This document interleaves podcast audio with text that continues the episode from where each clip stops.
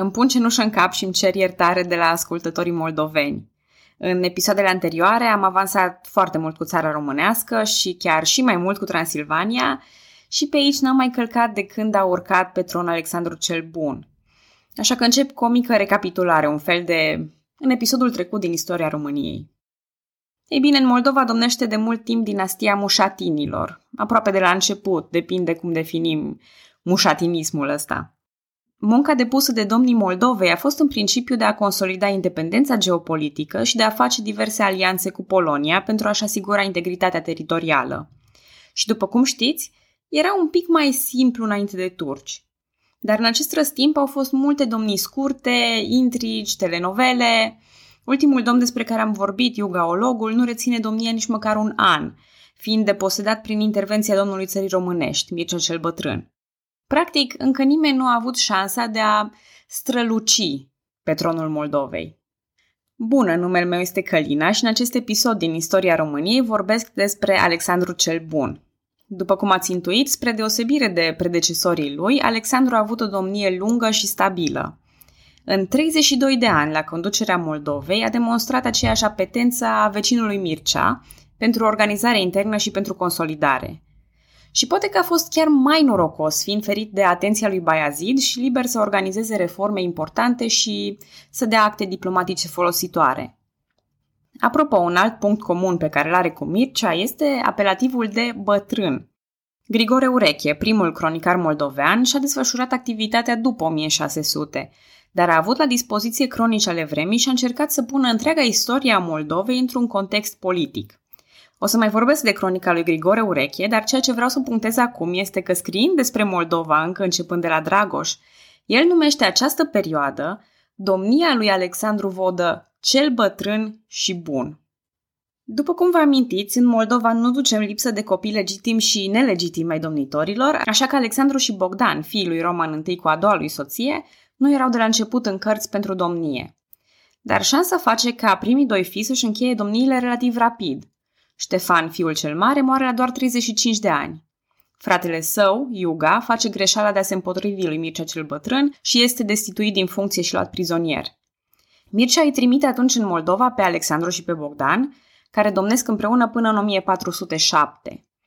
Acum, istoria îl va lăsa pe Bogdan într-un con de umbră, deși nu era un simplu asociat la domnie sau un viitor moștenitor.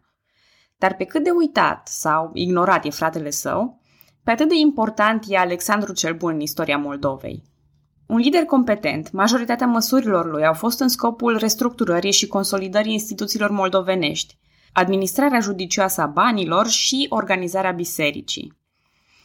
Aș spune aici câteva cuvinte despre biserică. Noi am mai vorbit despre orientarea religioasă ca formă de aderență etnică sau politică, dar nu am insistat prea mult asupra rolului bisericii efectiv.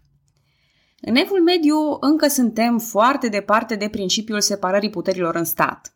Și o să vedeți o corelație puternică între cei mai iubiți domnitori și aceia care au construit cele mai multe mănăstiri și biserici. Relația dintre domnitor și biserică funcționează în ambele sensuri. Adesea, implicarea domnitorului în treburile bisericești poate fi chiar o manevră politică, un semn al loialității față de aliați sau suzerani. Dar și biserica acordă sprijin domnitorului, pentru că dreptul la domnie e în continuare o binecuvântare divină, iar preoțimea trebuie să aprobe foarte convingător această binecuvântare. O biserică puternică, stabilă, preferabil unică, este un stâlp al puterii și un ingredient al unității poporului. Cu alte cuvinte, e în interesul domnitorului de a sprijini o singură biserică. Spre sfârșitul secolului al XIV-lea, Biserica Ortodoxă din Moldova trece printr-o reorientare etnică. Până atunci, obiceiul era ca în fruntea mitropoliei ortodoxe să fie etnici greci. Și nu orice fel de greci, ci aceia din cartierul Fanar, practic fanarioți bisericești. La porunca lui Roman I, tatălui Alexandru, primul etnic român ajunge să conducă mitropolia. De altfel, acest Iosif a fost primul mitropolit etnic român din toate teritoriile românești, nu doar local în Moldova. Această premieră îl deranjează pe patriarhul de la Constantinopol, care și-ar fi dorit probabil să păstreze o influență similară papei în țările catolice. În 1394, patriarhul aruncă o anatemă peste Moldova. Citez, domn, ierarh, boieri, preoți și credincioși. Am încheiat citatul. Anatema se păstrează până în timpul lui Alexandru, care decide ca succesorul lui Iosif să fie tot un român pe numele său Matei. De data aceasta însă, anatema va cădea doar asupra lui Iosif, Matei și a boierilor. Domnitorul înțelegea că acea biserică unică, sprijinită de stat, trebuie să fie biserica ortodoxă. Ea trebuie condusă de cineva de încredere, destul de puternic pentru a se opune propagandei catolice și apropiat de nevoile credincioșilor. Pur și simplu, mitropolitul trebuia să fie român și trebuia să fie în sprijinul domnitorului și trebuia să fie la locul potrivit, omul potrivit la locul potrivit. Oricum, riscul nu era prea mare, pentru că nici Constantinopolul nu mai are puterea de pe vremuri. Până la urmă, după negocieri cu Alexandru, patriarhul acceptă această nouă formă de organizare și ridică anatema. Tot din categoria treburilor bisericești, în 1402, Alexandru aduce moaștele Sfântului Ioan cel Nou de la Cetatea Albă la Suceava. Le întâmpină cu mare alai alături de soția sa, de mitropolit și înconjurat de călugări, preoți și credincioși. Moaștele sunt depuse la Biserica Mirăuți din Suceava. Reconstruită în secolul al XVI-lea, biserica poate fi văzută și astăzi. Sfântul Ioan cel Nou este considerat ocrotitorul Moldovei și înfățișat în fresce pe pereții mănăstirilor, inclusiv la Voroneț. De asemenea, tradiția Bisericii Ortodoxe susține mai multe minuni pe care aceste moaște le-ar fi înfăptuit pentru poporul moldovenesc. Acum, ăsta e un subiect delicat și n-aș vrea să intru prea mult în discuțiile de genul sunt minunile adevărate? Sunt minunile false? Și așa mai departe. Pentru că nu are absolut nicio relevanță. Pentru unitatea moldovenilor, pentru biserică și pentru Alexandru cel Bun nu contează dacă minunile au fost reale sau nu, cât timp mare parte din moldoveni le considerau reale. Că poate este o explicație logică. Bun, nu i-a apărat Sfântul Ioan de tătari, dar poate au luptat cu mai multă determinare să-i apere moaștele. Ok, și? Atât faptele reale cât și cele imaginare pot forma mituri puternice, mituri care să ralieze grupuri de oameni și pot forma simboluri puternice sau pot determina adeziunea la o cauză. Dacă am pornit această discuție, mi-ar lua cel puțin trei episoade sau, mai știu eu cum a pățit Lucian Boia, scot o carte la tipar. Revenind, să nu vă imaginați că Alexandru și-a ocupat întreaga domnie cu treburi bisericești.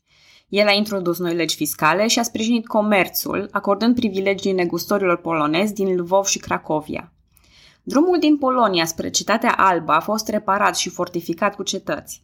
Porturile Chilia și Cetatea Albă aparțineau atunci Moldovei și erau foarte profitabile, așa că a decis extinderea lor. Orașele moldovenești s-au extins ca urmare a existenței rudelor de comerț, dar și a posibilităților de război. La curțile din Iași, Hârlău, Vaslui și Bârlad existau puncte de concentrare a forțelor militare. Sigur, Alexandru a avut noroc de o domnie pașnică, dar aceasta nu era o garanție. Având o domnie lungă, a organizat și dregătoriile. Primul pas a fost renunțarea la dregătorii regionali și apoi înființarea unor noi posturi. Grigore Ureche menționează dregătoriile moldovenești în timpul lui Alexandru cel Bun, dar pentru că am vorbit de dregătorii și instituții interne în episodul 33, nu voi relua și aici. Oricum, cred că măsurile lui Alexandru vi se par suspect de similare cu cele din episoadele despre Mircea. Dar asta e natural, să nu uităm că ei erau aliați, iar țările erau asemănătoare, așa că este foarte posibil ca Alexandru să se fie inspirat din măsurile lui Mircea. Cu toate acestea, pe plan extern, orientarea lui diferă de cea a lui Mircea. Mircea, țineți minte, era un aliat bun și de încredere al lui Sigismund de Luxemburg, regele maghiar, dar pe ei doi îi unea cumva frontul antiotoman. În cazul Moldovei, însă, Ungaria era un pericol real. Relațiile proaste dintre maghiari și polonezi puteau duce la o invazie a Moldovei cu intenția de a controla drumurile de acces.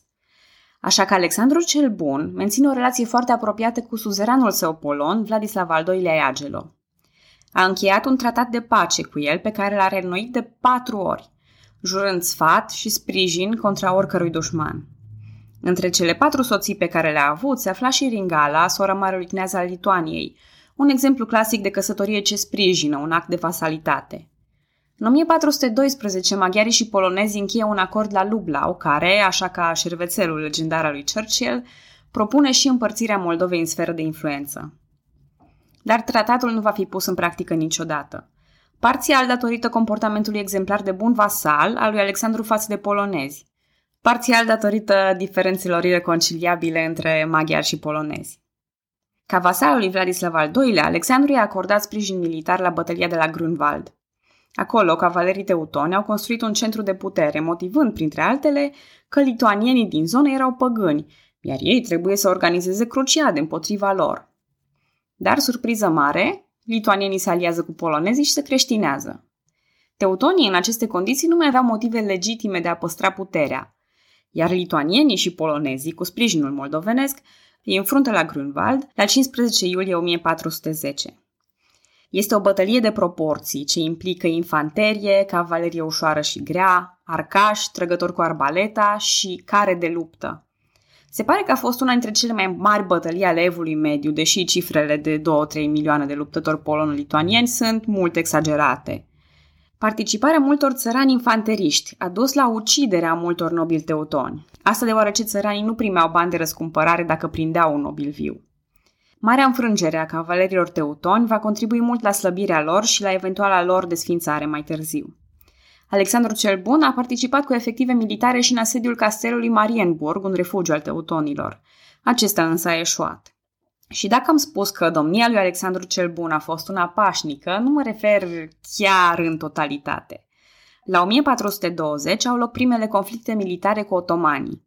Turcii au încercat atunci să captureze Chilia și Cetatea Albă, organizând asedii. Alexandru l-a chemat atunci în ajutor pe suzeranul său polonez. Chiar de trei ori l-a chemat, ca până la urmă polonezii să adună o armată de sprijin. Din păcate, nu a rămas în istorie dacă această forță de ajutor a și ajuns. Cert este că turcii nu au reușit să captureze cele două cetăți, iar conflictul s-a încheiat. Momentan.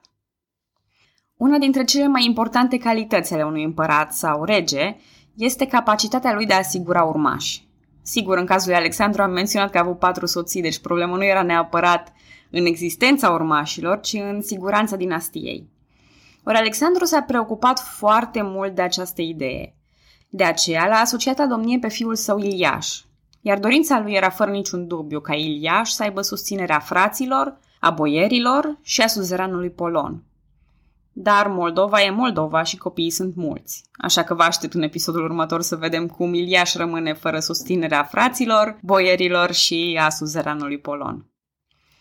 După 32 de ani ca domnitor al Moldovei, în care s-a achitat ireproșabil de toate datoriile interne și externe, Alexandru cel Bun contractează o boală. Moare la 1 ianuarie 1432, probabil împăcat cu gândul că lasă Moldova stabilă și puternică în mâinile fiului lui. Dar după cum spuneam, mâinile fiilor lui vor rupe Moldova în bucăți, în lupte la tron ce vor părea interminabile. Dar orice lucru are un sfârșit, iar din cenușa noului episod din Urzeala tronurilor se va naște un nou superstar. Un om atât de mare încât îl va eclipsa până și pe bunicul său. Un adevărat urmaș al lui Alexandru cel Bun. Dar mai avem câteva episoade până atunci. Pe data viitoare!